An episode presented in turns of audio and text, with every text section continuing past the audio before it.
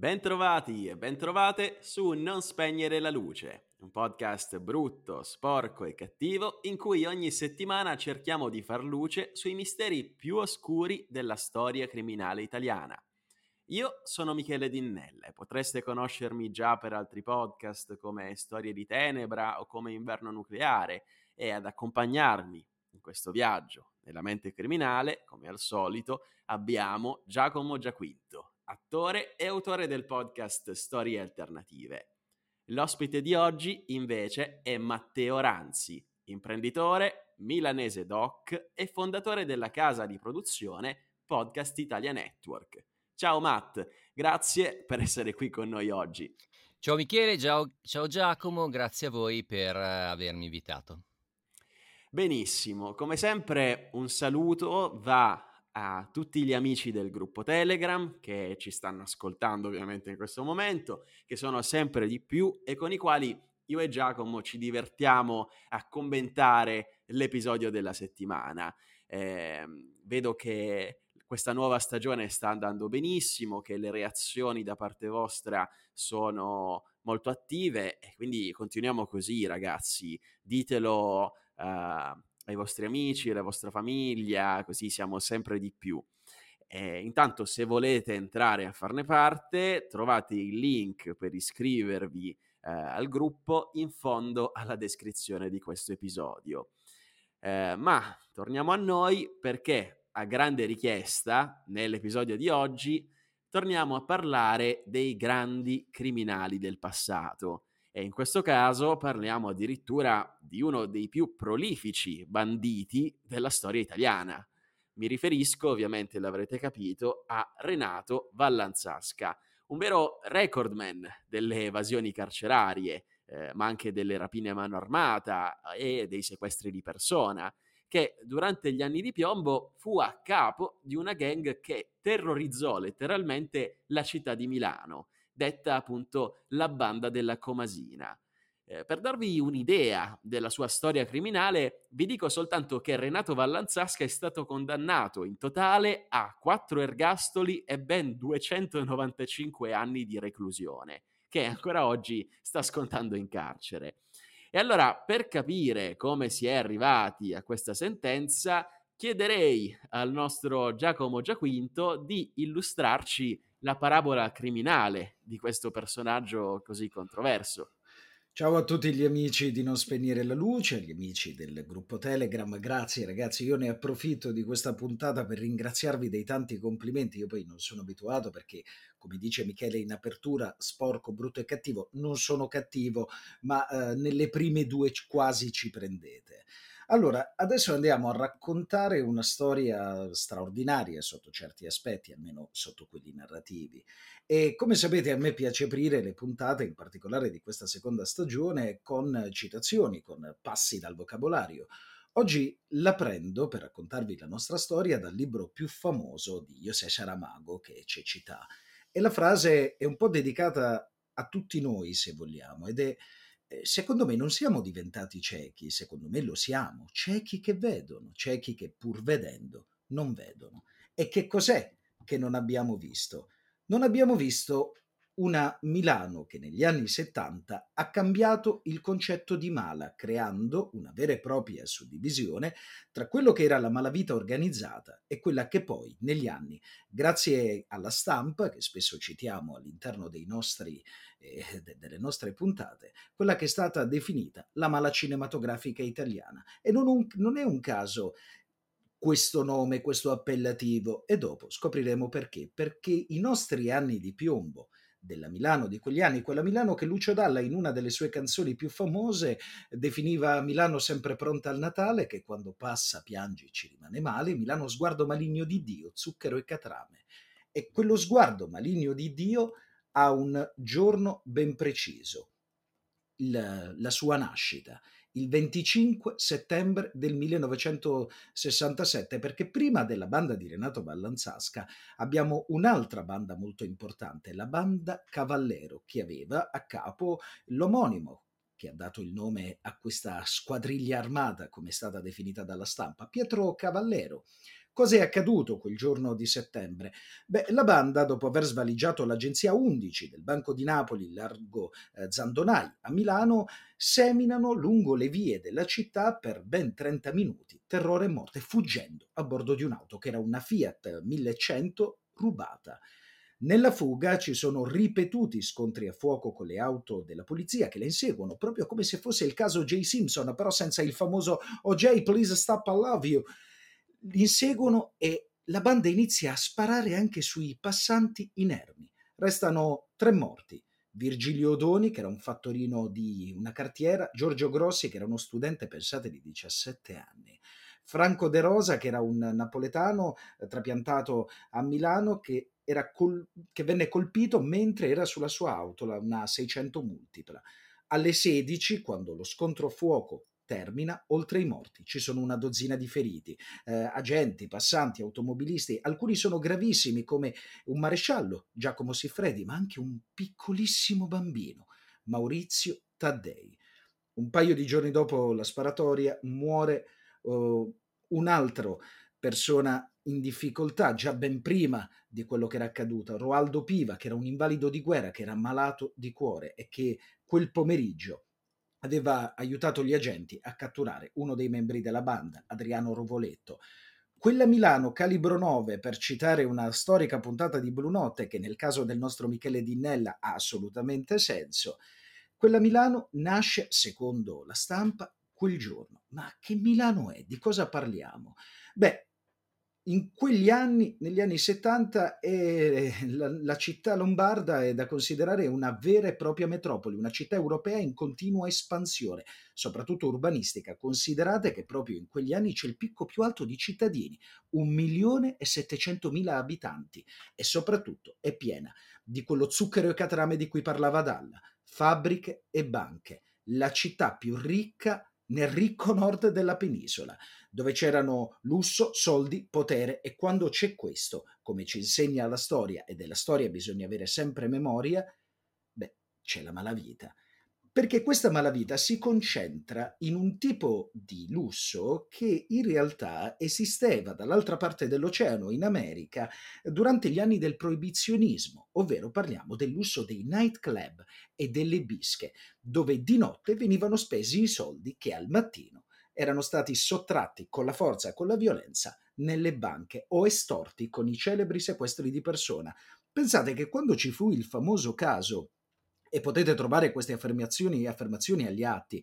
Quando ci fu il eh, famoso caso del rapimento da parte di Cosa Nostra ad Antonino Caruso, figlio di un assessore che poi morì di infarto per quello che era successo, eh, Luciano Ligio, che a quei tempi era quasi del tutto estromesso dalla banda, ma era ancora a capo dei Corleonesi prima dell'ascesa di Totorrina, Luciano Ligio, eh, detto sciancato, disse proprio: Ma qui non siamo a Milano a sottolineare l'importanza dei sequestri in quegli anni. Soprattutto un nightclub su tutti ebbe il lustro di essere considerato il centro nevralgico di quella Milano Calibro 9 ed era il nightclub Pussycat, diventato famosissimo negli anni sia perché un po' come era accaduto eh, sul largo di Marina di Pietrasanta in, in Emilia Romagna, eh, aveva avuto tantissime persone davvero influenti, politici, cantanti, ma non solo, soprattutto esponenti della malavita. E quella malavita,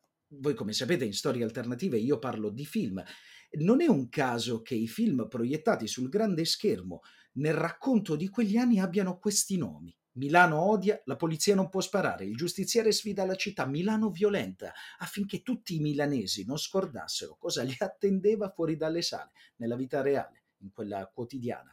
Pensate che eh, uscire di giorno in certe zone, in certi momenti, poteva essere un azzardo e aumentarono il numero di cittadini con il porto d'armi, mentre gli imprenditori viaggiavano su delle alfe blindate. Abbiamo ovviamente una serie di protagonisti, potremmo fare una sorta di hit parade un po' macabra dei grandi protagonisti di quegli anni. Il primo, Francis Francesco Turatello, che inizia a dedicarsi alla gestione della prostituzione delle bische agli inizi degli anni 70. veniva chiamato faccia d'angelo e ben presto, capendo che il denaro, soprattutto quello sporco, può essere procurato anche da altre fonti, decide di immischiarsi nel giro della cocaina che vende e non come accadeva magari nella Napoli della Camorra. Attenzione a queste differenze perché sono importanti proprio per tracciare eh, una distinzione tra la mala organizzata e la malavita cinematografica di cui vi parlavo prima.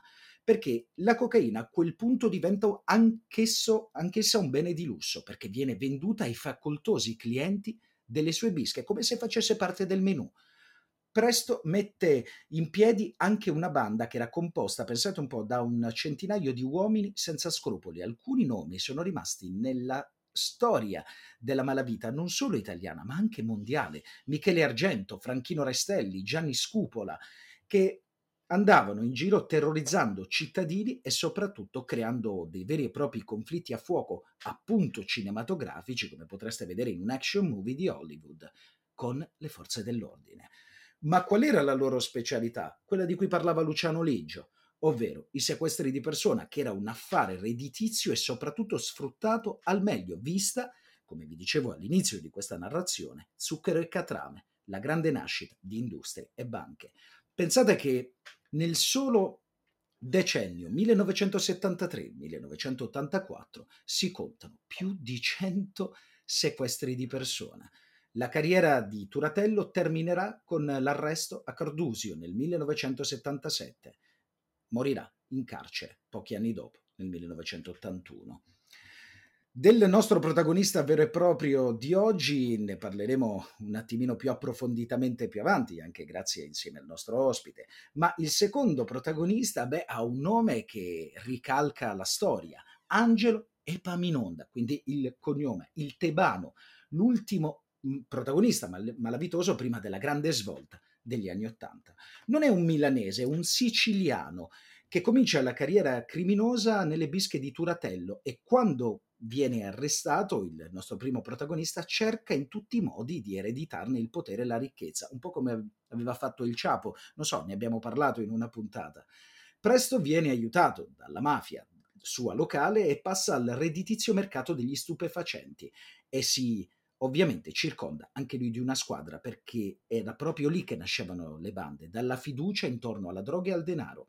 Per esempio c'erano, nel caso della sua banda, un, un'altra, come possiamo dire, un altro club dedito alla vendita degli stupefacenti, gli indiani, o come venivano chiamati, gli Apache. Tra loro c'erano Angelo Scaranello, Demetrio Latella, Santo Mazzei, anche loro personaggi importantissimi della Milano di quegli anni. Se vi dovesse capitare di leggere i gialli di allora, i loro nomi vengono spesso citati. E Paminonda rende, e questo è stato suo grande, la sua più grande efficie eh, criminale, perché rende Milano il principale snodo europeo di smercio di cocaina ed eroina, primato che ancora oggi, pensate un po', grazie a lui, viene riconosciuto purtroppo nella città ma a lui è legato forse uno dei casi più famosi della Milano Calibro 9. Nel 1979 la strage di Via Moncucco che rende Milano un vero e proprio set cinematografico. Anche lui viene arrestato nel 1984 e in quel momento il suo importantissimo smercio passa ai capi di Cosa Nostra, dell'Andrangheta e delle organizzazioni straniere. Con la sua uscita di scena, la mala milanese, quella nata come Lighera con Barbieri e Ciappina negli anni 40, quella quasi eroica della rapina del 58 di via Osoppo, quella di, dei grandi gentiluomini come venivano chiamati allora, si può dire che finisca, o, o meglio, cominci a subentrare nell'ombra. Tra questi, il personaggio che possiamo mettere al primo posto della nostra classifica è nato a Milano il 4 maggio del 1950. All'anagrafe è segnato come Renato Vallanzasca Costantini. Perché? Perché suo padre, che era un pisano, Osvaldo Pistoia, lo aveva avuto da una relazione extraconiugale perché era sposato con un'altra donna dalla quale aveva avuto tre figli il padre negli anni 30 era andato ed era emigrato a Torino. Succedeva spesso perché le industrie della Fiat erano sempre alla ricerca di nuovo personale.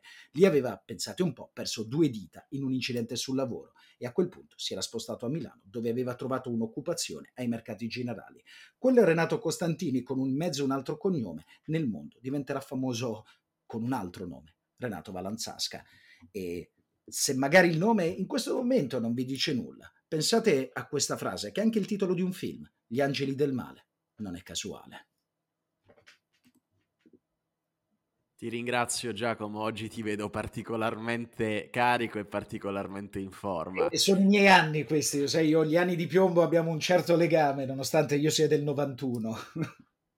Eh sì, lo diciamo sempre, noi siamo ragazzi degli anni 90, esatto. ma, dentro, ma dentro siamo fermi lì a quegli anni. Allora, eh, io adesso tornerei dal nostro ospite perché, nonostante lui non sia un esperto di true crime, Matteo è un grandissimo appassionato di Vallanzasca, tanto che da mesi che ci ripromettiamo di fare prima o poi un podcast eh, su questo argomento. E allora eccoci qua Matteo, finalmente, e la prima cosa che voglio chiederti è cosa ti ha fatto appassionare alla storia del Berrené, come lo chiamavano in tanti?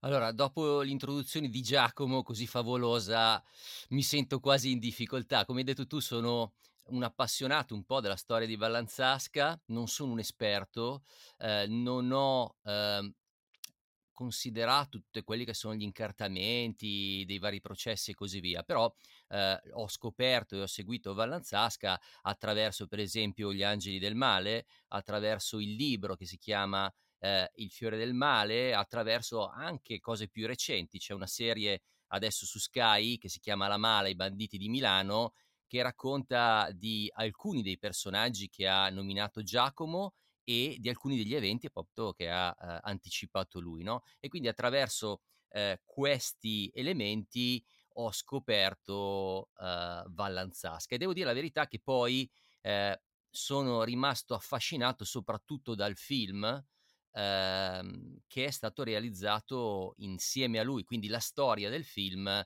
è eh, molto vicina alla sua storia, o almeno come lui l'ha raccontata. E quello che mi affascina è quello che più mi preoccupa, nel senso che Vallanzaschi è un criminale ed è un assassino.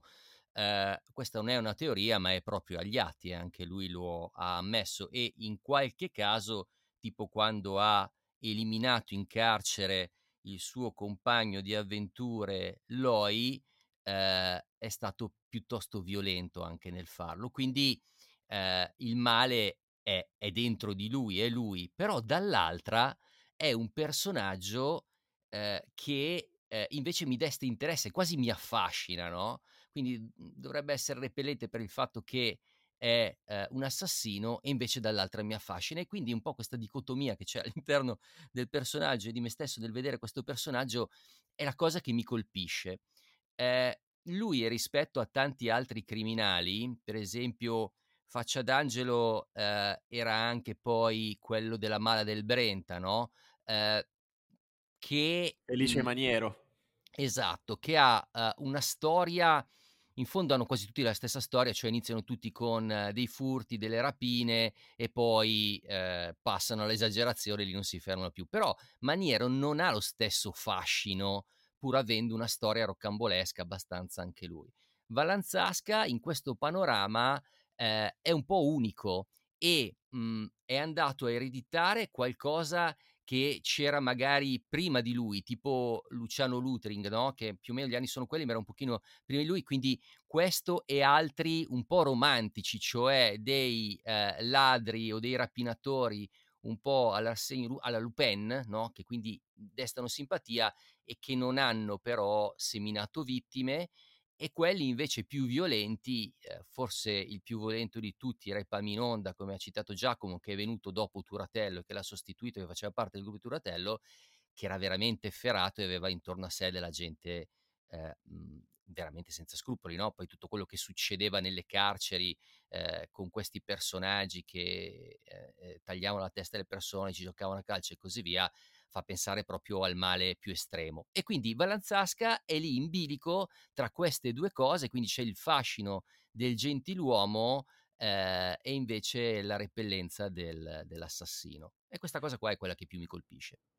Ma guarda, questo è un sentimento a me personalmente molto caro, ma penso che sia familiare per tutti gli ascoltatori di questo podcast ormai, perché noi lo menzioniamo spesso.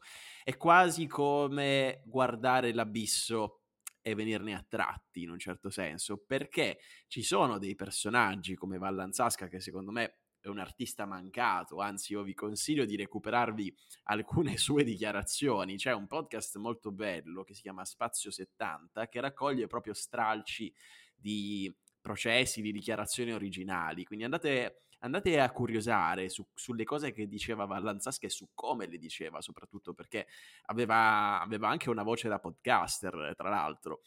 E, e, e questo, questo, sentimento um, è una cosa che io provo spesso quando scrivo o quando racconto o quando ascolto storie di cronaca nera o storie di personaggi come, come Vallanzasca, perché secondo me tutti noi abbiamo al nostro interno delle parti oscure, diciamo uh, The Dark Side of the Moon, citando i Pink Floyd, ehm, che quasi ci fanno paura. E allora noi, il nostro modo catartico di tirarle fuori è attraverso proprio le storie di questi personaggi. Quindi non fatico a, a identificarmi con, con, quello che dicevi prima tu, Matteo. Però Vallanzasca in particolare, hai detto benissimo, ci sono tanti altri personaggi cui, su, sui quali ci sarebbe da fare un podcast a parte. Hai citato Luciano Lutrig, che tra l'altro era il violinista perché entrò uh, una volta in banca, uh, era, lui era veramente un musicista ed entrò veramente in banca una volta con uh, il, il, mitra dentro la custodia di, del violino, quindi è ricordato per queste cose qui. Ed erano degli anni, perché avevamo detto prima che noi con la testa siamo negli anni 70, pur non avendoli mai vissuti, perché erano degli anni in cui paradossalmente ehm, c'era la possibilità per questi, questo tipo di criminali di essere estremamente creativi. E quindi questo li rende ancora più affascinanti. Per questo la puntata di oggi, come sottotitolo, ha il mito di Renato Vallanzasca eh, ho voluto chiamarla in questa, in questa maniera. Ma tornando a noi, cerchiamo di entrare un po' più nella psicologia di questo personaggio, nella storia di questo personaggio, perché l'abbiamo soltanto toccata marginalmente finora. Io voglio farlo eh, più in profondità assieme a te, Matteo. Eh, l'abbiamo detto, ne aveva tanti di soprannomi, Vallanzasca, il Berrenè, eh, il ladro dagli occhi di ghiaccio, eccetera. Ma tutto questo perché lui aveva, racchiudeva due anime dentro di sé. Da una parte un criminale efferato, eh, dall'altra parte è spericolato soprattutto perché le cose che faceva erano assolutamente antisociali, autodistruttive, violente. Dall'altra lui aveva, parte un carisma da leader perché a vent'anni era già un, uh, il, il, il capo di una banda e non è scontato questa, ma anche e soprattutto un grandissimo fascino nei confronti eh, non so, del, del, sesso femminile, del sesso opposto e non solo, eh, tanto che noi siamo qui a parlarne ancora oggi. E cosa ne pensi di questo, Matteo? Cosa, cosa ti viene in mente? Allora, io rifacendomi a quello che stavi raccontando prima eh, del, dell'uomo Vallanzasca, ma anche dell'interprete, tu lo dici come podcaster, ma era proprio un interprete secondo me, diciamo che potrebbe essere chiamato creator oggi. E lui dice una frase quando, che si trova anche nel, nel, film, lo potete vedere, quando va, poi magari ne parleremo perché questa è una cosa abbastanza epica, a Radio Popolare, ma non è che lui va a Radio Popolare quando è libero e nessuno lo cerca, va quando è il maggior ricercato d'Italia e va a Radio Popolare e le lascia queste interviste. E a un certo punto, quando gli viene chiesto appunto del fatto, de, de, delle cose efferate che ha fatto, eh, lui dice io non sono cattivo, ho solo il lato scuro un po' pronunciato. Mm? E quindi que- questo è lo stesso modo in cui un po' si vede lui, no? Eh, quindi il fascino di, di, di Vallanzasca, come hai detto bene, non è solo eh, un fascino per il pubblico femminile che mhmm, ricordiamoci era, era molto numeroso, no? Eh, e quindi quando lui era in carcere riceveva montagne di lettere eh, da, da, da, tantissime donne, tra l'altro quella che lui ha sposato, la prima che ha sposato, ma non la sua prima compagna da cui ha avuto un figlio, di cui credo si siano perse le tracce, però eh, la prima moglie lui l'ha scelta tra quelle che scrivevano delle lettere, no? E quindi tra tutte queste lettere che riceveva ha scelto questa sua ammiratrice. E quindi aveva questo fascino, intanto perché il bel René, perché era bello, aveva gli occhi super belli ed era mh, uno figo, cioè uno che ci sapeva fare ehm, in, in, tutti i momenti, eh, non solo durante le apparizioni in pubblico e le sue dichiarazioni in tribunale, in pubblico, ai giornalisti e così via, ma anche quando poi eh, faceva eh, le rapine, per esempio, quando um, altre volte faceva i rapimenti, no? E quindi, per esempio, nei, nei film si vede che eh, lui va a rapire eh, questo personaggio facoltoso e gli dice guardi stia tranquillo, conosciamo i suoi gusti e poi si vede che gli porta cocaina, donne, champagne e così via. Oppure quando va a eh, rapire una ragazza che era piuttosto giovane eh, e quindi a un certo punto vedono, eh, devono rapire qualcuno, vedono sul giornale il nome di questo imprenditore che credo volesse comprarsi l'Inter, eh, tal Trapani, e decidono di sequestrare la figlia che è Emanuela Trapani ma quando la sequestrano non si tratta dei sequestri, quelli che poi sono stati fatti in Sardegna, eh, in Calabria e così via, dove c'è gente che rimane eh, in dei buchi a morire o, o, o, lì per mesi e mesi, no? Ma questa era in una specie di attico a Milano insieme a lui, lui le comprava tutto quello che voleva, Uh, un giorno lei scappa, va a citofonare i suoi, lui la recupera in macchina, lei sale con lui e torna ad essere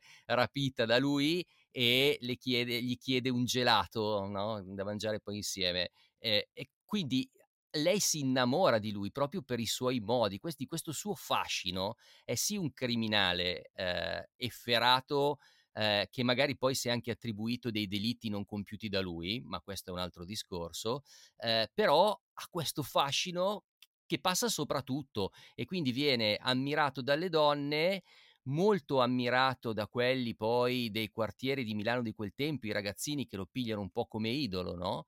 Eh, ma anche da, mhmm, da, non dico ammirato dalle forze dell'ordine perché sarebbe spa- eh, sbagliato, però c'è un certo livello di rispetto, ok? Quindi gli riconoscono questo suo status per il modo di fare che ha.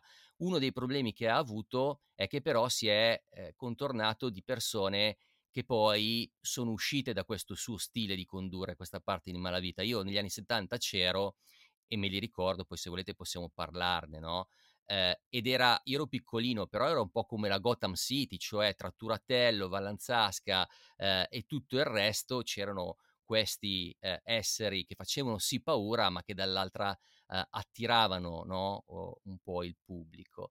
E, ehm, però c'era tanta droga. Hm? Prima si è parlato degli indiani, la droga e così via. Eh, io mi ricordo che quando si camminava per strada, io sono nato nel 73, quando andavo a, a, all'asilo piuttosto che poi alle elementari, per terra e nei parchi era pieno di siringhe, no? Eh, e così la droga ha colpito anche la sua banda, tant'è che oltre che la banda della Comasina veniva chiamata anche la banda dei drogati.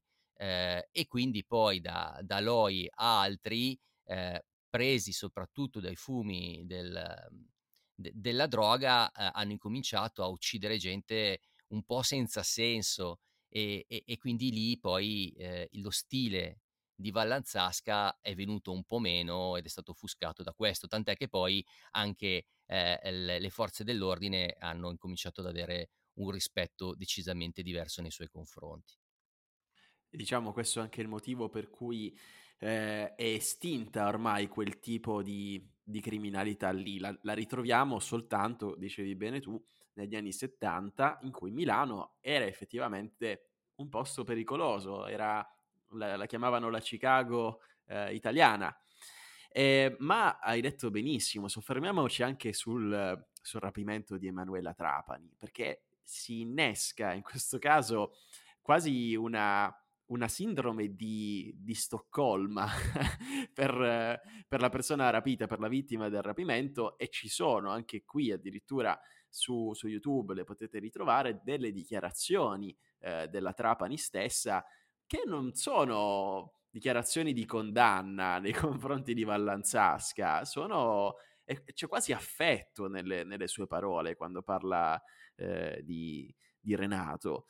E questa io la trovo una cosa interessantissima perché si vede la persona prima dell'organizzazione criminale e questo eh, tornando a noi, è proprio quello che distingue eh, un'organizzazione, diciamo, come, una, come, la banda della Comasina o come eh, la Mala del Brenta di Felice Maniero, che ave- riscuoteva anche un certo successo tra, tra la popolazione locale, e invece qualcosa di più serio eh, e di più violento, di più marcio come un'organizzazione di stampo mafioso.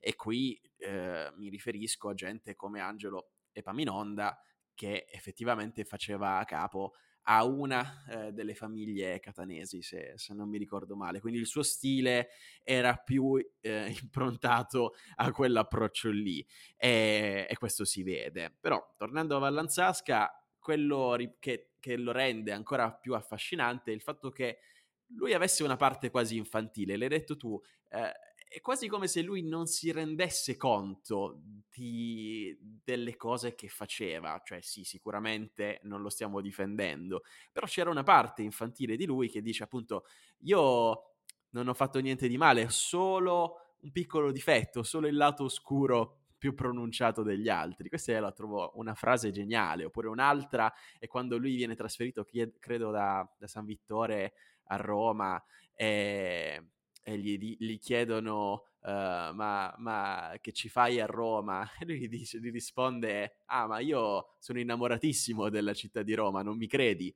Ma eh, non è la frase in sé, è come lui la dice, la leggerezza con cui lui la dice. E questa leggerezza, eh, ti voglio chiedere Matteo, per tornare a noi, eh, la ritroviamo da subito nella sua carriera criminale, già dall'adolescenza. Ci sono degli episodi in particolare che, che ti ricordi, che ti hanno colpito?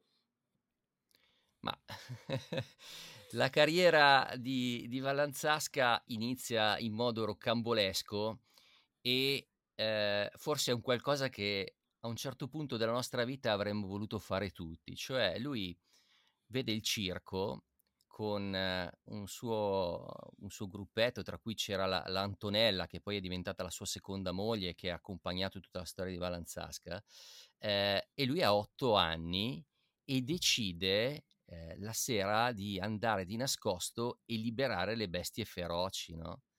E quindi va a fare sta cosa e eh, lo arrestano, cioè lo prendono e lo arrestano e lo portano nel carcere minorile, minorile, senza dire nulla ai genitori che sono disperati perché non lo trovano. Cioè, immaginate, eh, io ho dei figli, no? Eh, ti portano via, il figlio sparisce e tu non lo trovi più per ore eh, e l'ha preso la polizia e l'ha messo, eh, l'ha messo là.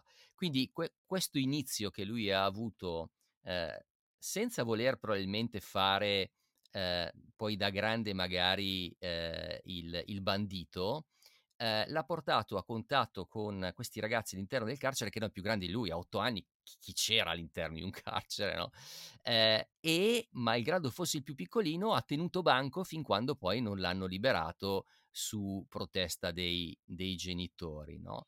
Eh, e poi da lì c'è stata tutta l'escalation, nel senso che a un certo punto eh, è finito eh, in un quartiere di Milano che si chiama Giambellino, che non era con i suoi genitori, forse era con la prima compagna del padre, non mi ricordo, comunque era con un'altra persona, e lì nel Giambellino eh, c'era un pochino più di malavita, no? E quindi lì si è un po' formato per fare furti, piccole rapine e così via, per poi arrivare a fare i furti e le rapine soprattutto nei supermercati dove c'è stato il primo vero arresto quando lui ormai era, era grande.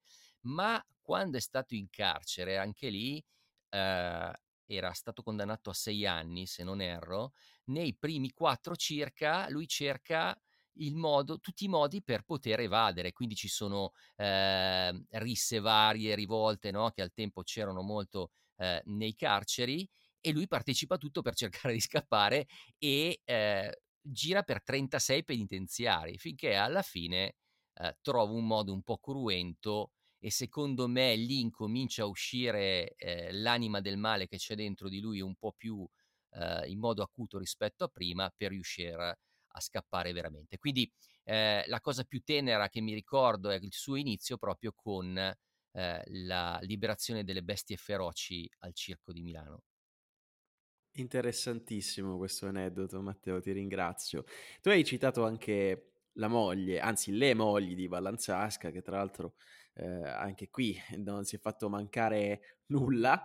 E ricordiamo anche delle nozze in carcere di Vallanzasca, ma eh, noi in realtà siamo partiti dalla fine perché siamo partiti dalla sua latitanza, ma non abbiamo spiegato che eh, Vallanzasca per essere latitante eh, prima ha fuggito dal carcere, non soltanto una volta, ma diverse volte.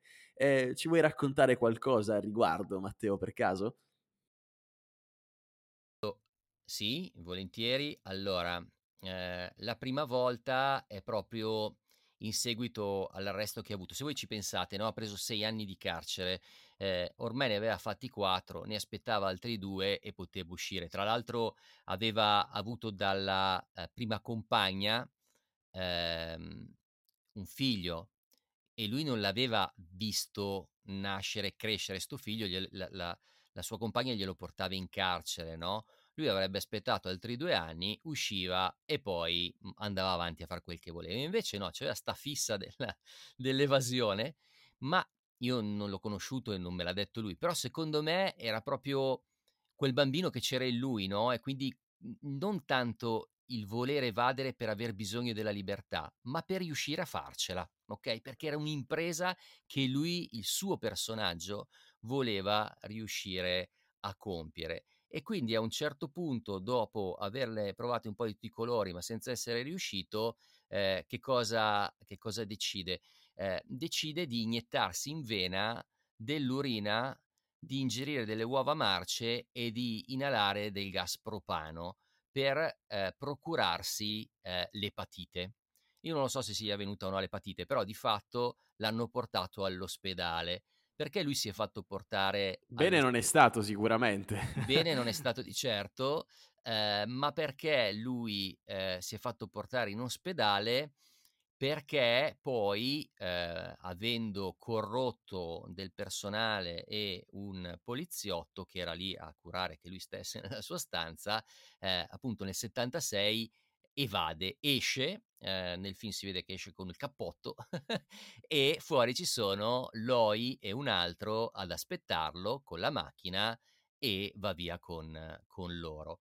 Questa è la prima evasione. Non ha nulla di spettacolare, però eh, il cosa si è procurato per riuscire a ottenere questa cosa un po' di spettacolare lo ha. Se eh, chi ascolta questo podcast, che sicuramente è appassionato di questo tipo di storie, ha visto romanzo criminale, beh lì ci sono altre modalità, non dico uguali, però più o meno simili, anche a Roma di riuscire a uscire dal carcere con cose di questo tipo.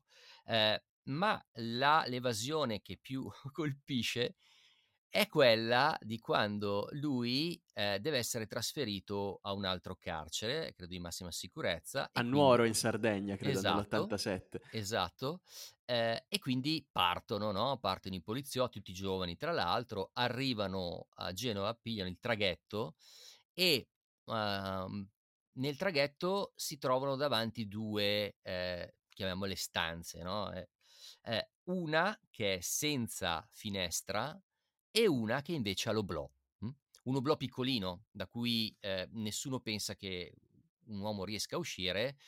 Nel film, non so come sia andata nella realtà, ma nel film Valanzaschi dice: Oh, ma voi non l'avete capito, ma chi mi avete mandato? Chi si è? Cioè, non avete capito che quella lì è la cameretta, la stanza, la zona, la cabina del detenuto perché c'è il rubinetto, quindi se io devo urinare la, di notte non vi disturbo, ok? E quindi danno que- loro ci credono e eh, vanno a mangiare, quindi lui chiede, gli ordina qualcosa, mi sembra eh, del, degli spaghetti con i peocci, roba di questo tipo, eh, chiudono la sua eh, porta e lui apre l'oblò, esce dall'oblò arriva nella zona in cui vengono caricate le macchine e fa finta di essere di, quel, di uno di quelli che urlano, sai, per far eh, mettere le macchine in modo corretto all'interno della, della nave, poi esce e eh, alla fine eh, prende il treno, arriva a Milano e lì inizia la sua latitanza. E quindi questa è un'evasione che ha lasciato un po' tutti a bocca aperta, no? eh, e che è rimasta nella, nella storia. Confermo che per quanto un, il film possa averla romanzata, è andata assolutamente così. Eh, Ballanzasca è evaso dall'oblò di, di un traghetto. Eh, quindi questo è Renato Vallanzasca. Io credo che abbiate adesso un'idea un po' più precisa eh, del personaggio di cui stiamo parlando. E l'abbiamo detto, Matteo, tu eh, non sei un esperto di cronaca nera, però io credo che sia riuscito perfettamente a, a raccontarci, a farci un ritratto eh, di, di, quest'uomo. E allora eh, torniamo, torniamo a questo, facciamo un passo indietro non sei un esperto di cronaca nera, ma sei un esperto di podcast, perché hai una casa di produzione, hai fondato diversi anni fa ormai una casa di produzione podcast e hai uno dei gruppi Telegram più seguiti eh, in Italia su questo argomento, sì. che è podcast e consigli di ascolto. E, e allora io ti chiedo, oggi qual è la scena dei podcast italiani dal punto di vista del noir, perché noi stiamo registrando in questo momento un podcast True Crime, parliamo continuamente di cronaca nera, io vengo da questo background, ma eh, negli ultimi anni c'è stata una grossa inflazione di questo, di questo settore e quindi voglio chiederti tu cosa ne pensi e dove credi che stia andando? Allora, Mhmm, tu mi hai chiesto in modo specifico la parte noir e quindi il true crime e il crime, ehm che è una tematica che piace a molti. A me piace ovviamente, no, tant'è che io e te ci siamo conosciuti poi anche per quello, no, per Storie di Tenebra. E, mhmm questa è una tematica che continua a appassionare, okay, anche oggi.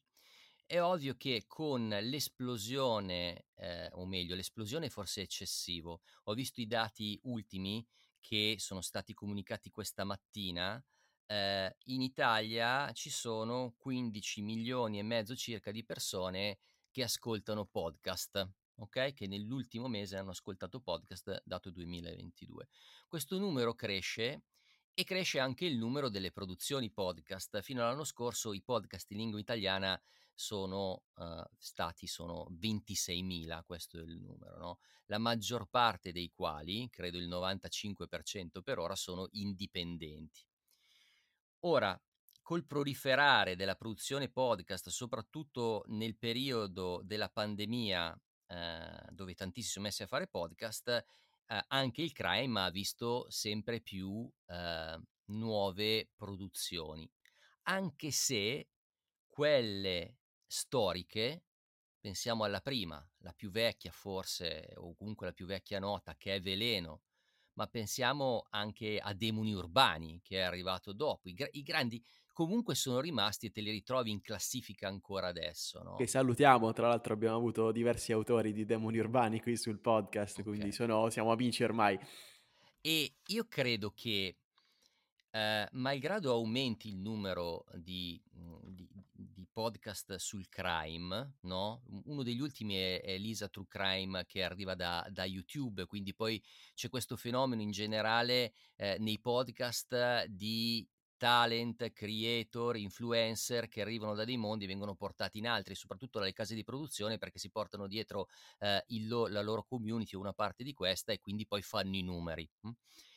Però alla fine io credo che nel mondo del crime soprattutto dove eh, gli appassionati hanno letto, hanno visto serie televisive, come sono informati, eh, non sono gli ascoltatori che ascoltano qualcosa tanto per ascoltarlo, per intenderci, la qualità eh, non intesa come qualità audio, sound design e così via, a cui io tengo moltissimo, ma la qualità narrativa, la ricerca che sta alla base, il modo di raccontarla e così via, eh, continua a fare la differenza. Quindi, per esempio, senza citare voi, perché sennò sarebbe quasi lecchinaggio o, o, o cose che abbiamo fatto magari insieme, ma aiutatemi, aiutami a dirlo tu, eh, Michele, perché non so come dirlo. Si chiama Deep and Crime, Deep and Crime, quello di, pa- quello di palla. Credo che sia Deep Deep ok. Deep and Crime, se lo ascolti dal punto di vista tecnico, eh, e quindi il sound design fa cagare, cioè se tu lo vedi anche ne- nel video, lui si agita continuamente, quindi si allontana, si avvicina dal... Però cazzo, è, è, molto bello, è molto bello da ascoltare. Lui poi fa una cosa particolare che alla fine eh, racconta le possibili alternative eh, a quello che è stato stabilito che sia avvenuto realmente, no? Eh, e quindi, malgrado sia indipendente, malgrado non abbia una strumentazione pazzesca, non ci sia il sound design, la cura che può eh, avere una casa di produzione, comunque spacca. e quindi io credo che al di là del fatto che ce ne sono magari sempre di più, comunque la qualità narrativa, la cura nel eh, mani- maneggiare la storia che viene raccontata faccia sempre la differenza come un tempo. Content is king, come dicono qui negli Stati Uniti, ma soprattutto, oltre a quello, less is more, cioè e in un mondo in cui, eh, in un mercato come quello italiano del podcast, soprattutto nella sezione di cronaca nera, c'è tanta offerta, eh, un ascoltatore come, come, i nostri può potenzialmente eh, trovare le stesse storie da tanti altri canali, quello che fa la differenza è il modo in cui queste storie vengono raccontate. Noi lo diciamo sempre all'inizio di ogni nostra puntata. Questo è un podcast brutto, sporco e cattivo proprio per questo motivo, proprio perché a noi non interessa eh, avere la qualità migliore del mondo, magari in altri prodotti sì, come in Storie di Tenebra o come in altri di cui tra poco vi parleremo. Ehm, ma in, qui è un posto sicuro, è un porto sicuro in cui sappiamo che io e Giacomo e, e tutti i nostri ospiti eh, siamo qui una volta a settimana e per un'ora ci prendiamo il tempo di parlare delle storie che ci piacciono e credo che questo faccia la differenza perché si entra nelle abitudini delle persone e se tu sei, se tu sei fedele a questo, se non tradisci chi ti ascolta, eh, poi il pubblico ti ricompensa e di questo noi dobbiamo essere grati. E, ehm, però io ti ho citato, ti ho fa- la mia domanda era incentrata sulla cronaca nera proprio perché, diciamolo, eh, questa settimana è uscita una nuova serie che abbiamo realizzato insieme a te Matteo, è uscita sul canale di Storia di Tenebra e si chiama Sotto le macerie. Sotto le macerie che cos'è? È una serie thriller, e a differenza di tutto quello che personalmente ho fatto e che abbiamo fatto in passato, è, è stata scritta, i personaggi e la storia stessa sono frutto di fantasia, Ehm, ed è molto difficile per chi è abituato a, a ricercare dati, sentenze, perizie psichiatriche, ehm, fare uno sforzo di, di fantasia e, e, produrre qualcosa, inventare qualcosa da zero. Eh, questo è stato possibile grazie a Matteo, ma anche grazie alla penna di, di Igor Principe, che è il vero autore di questa, di questa serie. Ma quello che voglio chiederti è, Matteo, come funziona il dietro le quinte eh, della scrittura e della produzione di una serie noir? Allora, voglio concludere e iniziare la risposta, quindi concludere la risposta di prima e iniziare questa eh, riagganciandomi al fatto che secondo me il podcast noir, ma non solo, vincente, è quello che ha una sua cifra stilistica, oltre che eh, una qualità. No? Quando tu prima parlavi di Valanzaschi dicevi sarebbe un podcaster, ecco, se fosse un podcaster sarebbe un podcaster indipendente con una sua cifra stilistica, un suo stile e quello farebbe la differenza, così come i podcast eh, noir, true crime, che dir si voglia. Allora, eh, ciò che però sta dietro, come dici tu, alla produzione eh, di questo podcast che di recente, recentissimo è uscito, che è la terza stagione praticamente di Storia di Tembra, dove comunque rimane la tua cifra stilistica, anche se è un esperimento nuovo, qualcosa di nuovo, eh, c'è dietro una complessità importante. Quindi eh, in questo nello specifico che non è riportare dei fatti realmente avvenuti, ma è inventare, basandosi su fatti realmente avvenuti, una storia, ok?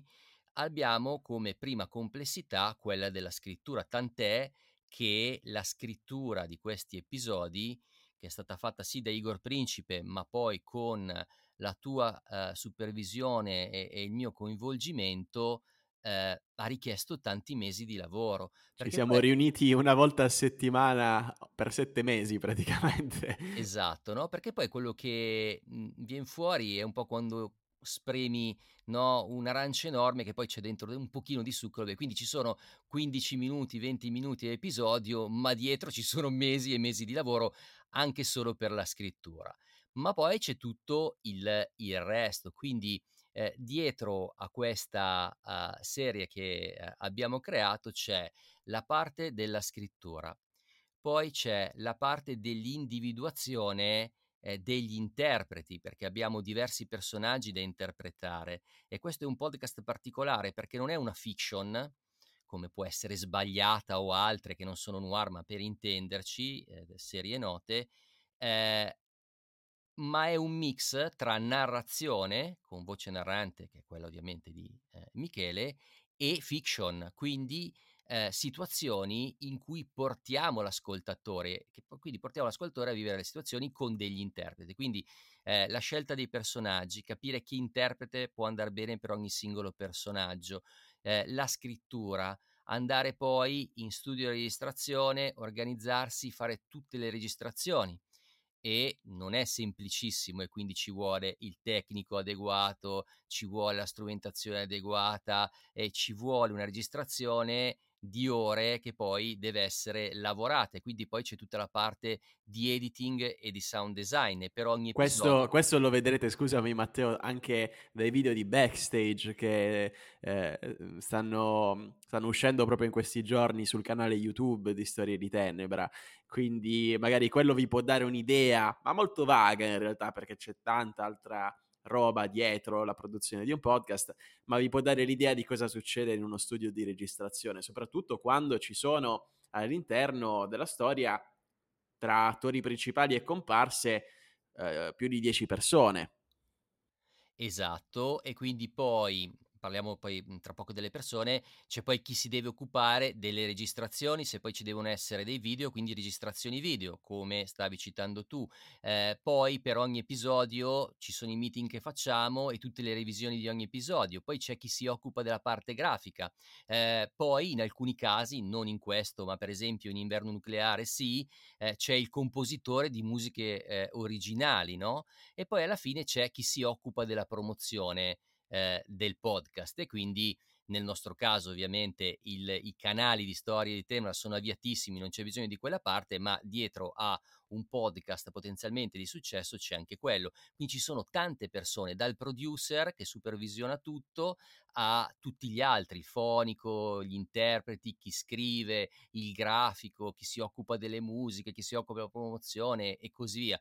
In più, se fosse anche un branded podcast, quindi con il coinvolgimento di brand, c'è anche poi tutta la parte di interfacciamento dei potenziali brand e del loro coinvolgimento. Quindi, insomma, è piuttosto complesso. Ed è, ed è questo che lo rende bello da fare, perché dopo sette mesi, anzi ormai sono nove mesi, diciamolo, eh, è come se fosse nato un bambino e tu lo aspetti, ci sei affezionato, oddio, io non sono ancora papà, però ce ne vuole ancora. Però credo che la sensazione sia un po' la stessa, su una scala minore ovviamente, eh, perché finalmente viene alla luce una cosa che all'inizio era solo un piccolo concetto embrionale nella tua testa o nella testa di due o tre persone. E questa io la trovo una cosa enorme. Eh, assolutamente sì. Ehm, quando eh, siamo poi eh, andati in studio di estrazione e ci siamo fatti le domande l'un l'altro perché qualcuno dovrebbe ascoltare questo podcast, la mia risposta spontanea che credo troverete nei video è perché ci siamo fatti un culo così per farlo. Nel senso, noi veramente abbiamo vissuto per mesi a contatto per creare quello che poi si sintetizzerà in qualche puntata, qualche episodio da 15-20 minuti. Però lì dentro c'è un'intensità di lavoro, eh, di attenzione eh, ai particolari eh, che spero eh, potrete apprezzare ascoltandolo. Ecco. Ma sì, anche perché io poi sento queste, queste storie meravigliose di creazione di podcast e penso a quando io ho realizzato storie alternative, che ero lì da solo, facevo tutto io, io ho scritto le puntate, me la sono cantata e suonata da solo, come si suol dire, e, ed è bellissimo vedere questo, questo lavoro di team eh, dove tutti fanno la loro parte e dove ogni ingranaggio è fondamentale, come se fosse una catena di montaggio, mi insegni, diciamo, in, questa, in questo momento dove, come giustamente dicevi tu prima, il podcast, soprattutto in, nella sua fruizione indipendente, è diventato così importante in Italia. Giacomo, aggiungo anche che mh, storie, storie alternative non lo so, avrà una seconda stagione, non avrà una seconda stagione, noi la stiamo aspettando. e non lo so, vedremo. Sto parlando in questo momento con uh, Francesca e Nicola, che, che, sono i ragazzi che producono il podcast, che hanno prodotto almeno la prima stagione, e stiamo cercando nuovi film cult a cui dare una nuova esegesi. Eh, perché io storie alternative, per chi non l'avesse mai sentito, e sono in tantissimi, e, ehm, diciamo, raccontavo la nascita di questi grandi film cult che però nella loro partenza, nella loro genesi, erano tutto meno che dei cult.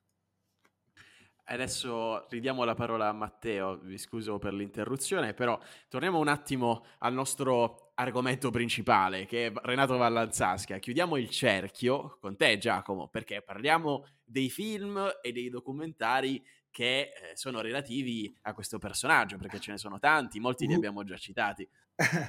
eh, su questo personaggio si, probabilmente eh, ci sono più documentari, film che storie vere. Come disse una volta Enzo Tortora, che con Vallanzasca ha una certa rilevanza.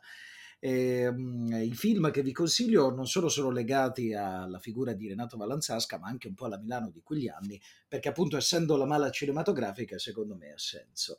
Beh, per cinema e televisione non posso che parlarvi di Vallanzasca Gli Angeli del Male, con la grande regia di Michele Placido, che è uno che storie di questo genere ne ha raccontate diverse, probabilmente ricorderete Bernardo Provenzano e i vari romanzo criminale.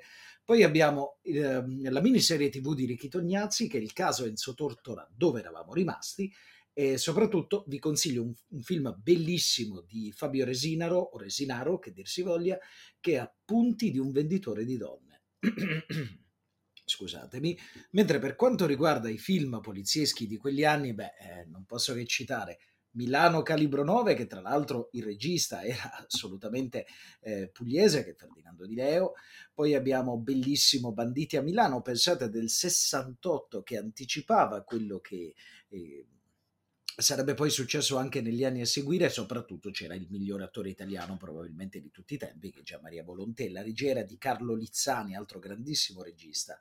Poi abbiamo I ragazzi del massacro, 69 sempre di Ferdinando Di Leo e gli altri che vi voglio consigliare, gli ultimi due, eh, La mala ordina ne parlavamo prima, ma eh, soprattutto vi voglio consigliare due film che secondo me eh, sono straordinari. Uno è di, sempre di Carlo, Rizza, Carlo Lizzani con un fantastico Daniele Asti, che è San Babila ore 20, un delitto inutile, pensate del 76 ed è bellissimo. L'ultimo che vi consiglio, dove c'è Thomas Milian, che non credo abbia grande bisogno di presentazioni, di Umberto Lenzi, che è del 77 invece, ed è il cinico, l'infame e il violento. Guardatelo perché ha una fotografia di quegli anni che è incredibile. Ti ringrazio Giacomo Grazie per questo excursus come sempre e arriviamo alla domanda finale consueta che facciamo su questo podcast per il nostro ospite Matteo.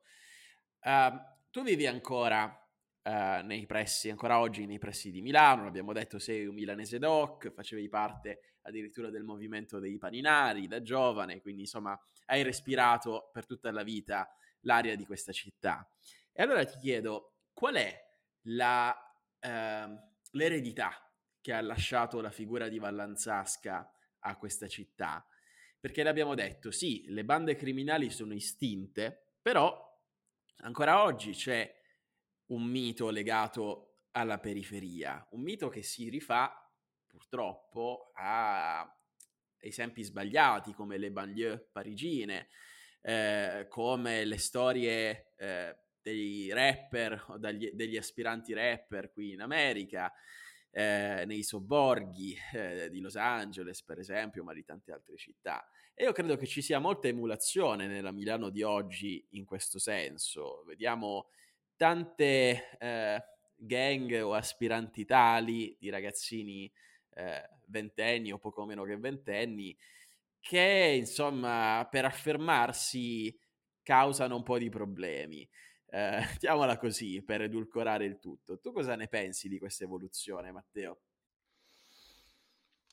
Allora, Balanzasca in realtà eh, ha la sua zona di comfort in carcere, questa è una mia convinzione, nel senso che dei suoi 70 e passa anni ne ha passati 50 in carcere e quando esce dal carcere non, non, non, riconosce più il mondo che c'è fuori e lui in quel mondo, ma questo era successo anche dopo la sua evasione no, da, dall'oblò del traghetto, che quando arrivava a Radio Popolare eh, un giorno arriva Radio Popolare con tutti eh, i sacchetti degli acquisti che ha fatto ed era proprio il periodo dei paninari e quindi ha questi giubbotti, questi pantaloni larghi, lui che era abituato agli anni 70 con tutte robe attillate e chiede al, a quello che lo intervistava a Radio Popolare ma ma è possibile che devo andare in giro con sta roba? È che si veste la gente, no? E quindi lui non si riconosceva più, cioè la sua epoca era passata e anche il suo stile poi era passato credo da poi Epaminonde in poi. Quindi lui credo che rimanga un mito, non so quanto i ragazzi giovani lo conoscono, ma rimane un mito nella sua epoca. Ma il fatto di ispirarsi a dei personaggi è ehm, un po' connaturato nella natura di tutti i ragazzi, anche noi da giovani e così via, no?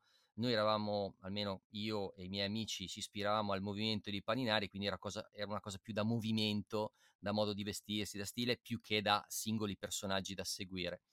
Oggi, però, come allora, come ai tempi della, della banda dell'Ortica, la banda della Bagliana, di Turatello, Valanzasca e così via, ci sono invece per i ragazzini, ma più giovani di 20 anni anche, io vedo mio figlio che ne ha 12 e viene coinvolto da quel fenomeno lì, dove ci sono dei trapper soprattutto e quindi mi viene in mente uno che hanno arrestato di recente, poi rilasciato Simba Laru, piuttosto che Baby Gang, piuttosto che altri, ce n'è uno che ha un'età superiore che si chiama Ercicoria, che è, è uno spacciatore che è stato dentro per tanto tempo, no? Ecco, questi personaggi qua a cui accedi attraverso TikTok, più che Spotify, proprio attraverso TikTok principalmente, YouTube, TikTok, un po' Instagram, ehm, nelle loro canzoni, nel loro modo di proporsi, eh, si propongono un po' come, come criminali, come gang, come, ehm, come, banda un po', no? Eh, e quindi coltelli, e quindi fratello che sei in carcere,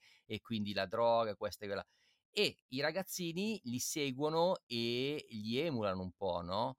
Eh, il problema è quando si mettono in gruppo e quindi se tu giri per Milano la sera ci sono questi gruppi di eh, baby gang, nel senso giovani, ma tanti minorenni che fanno rapine e, e, e, e di tutto, eh, ispirandosi un po' a questi modelli che secondo me arrivano proprio da questi trapper. Quindi non ci sono più eh, i malavitosi eh, di Milano di un tempo, ma ci sono questi trapper che poi nella realtà malavitosi non sono. Per esempio ho citato C- Simbalaru prima quando l'hanno arrestato che fa tanto il duro, eccetera, eccetera. Poi piangeva in tribunale, tant'è che mio figlio ha detto, eh ma no, ma piange, allora non è come, come racconta nelle canzoni. Cade no? un mito, no? Esatto, no, non lo e allora loro si danno una narrazione che poi hanno bisogno paradossalmente di confermare al mondo attraverso le azioni proprio materiali. E questo che è paradossale.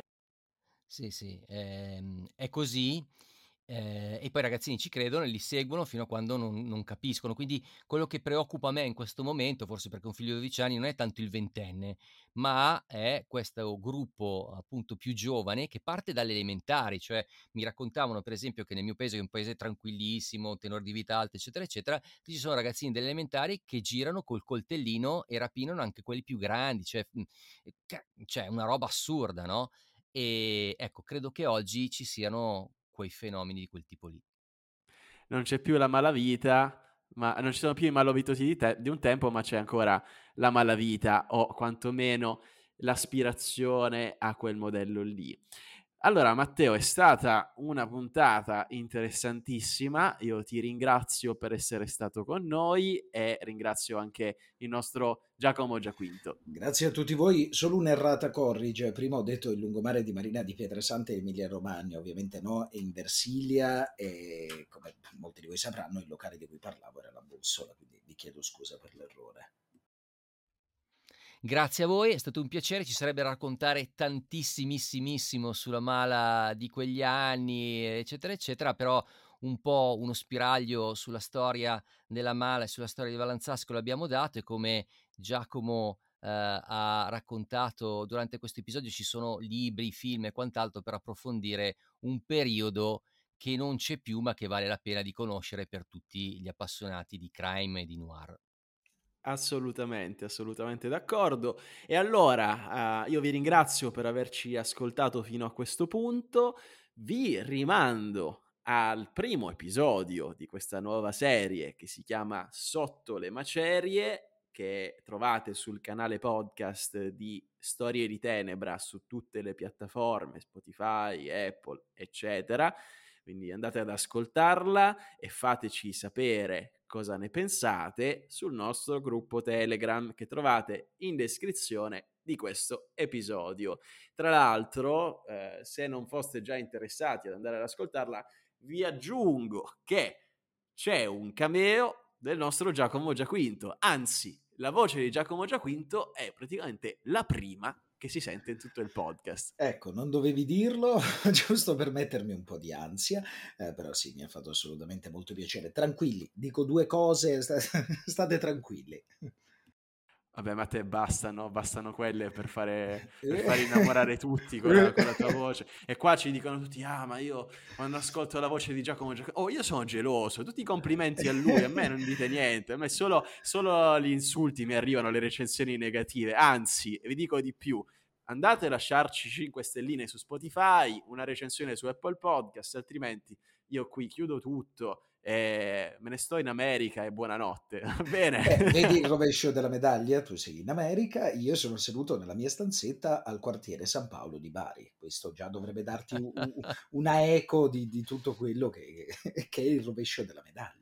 Vabbè, vabbè, stiamo, stiamo divagando, ci stiamo allargando troppo. Chiudiamo finché siamo ancora in tempo. Grazie a tutti e vi do appuntamento ovviamente a mercoledì prossimo, come sempre. E nel frattempo vi raccomando di non spegnere la luce.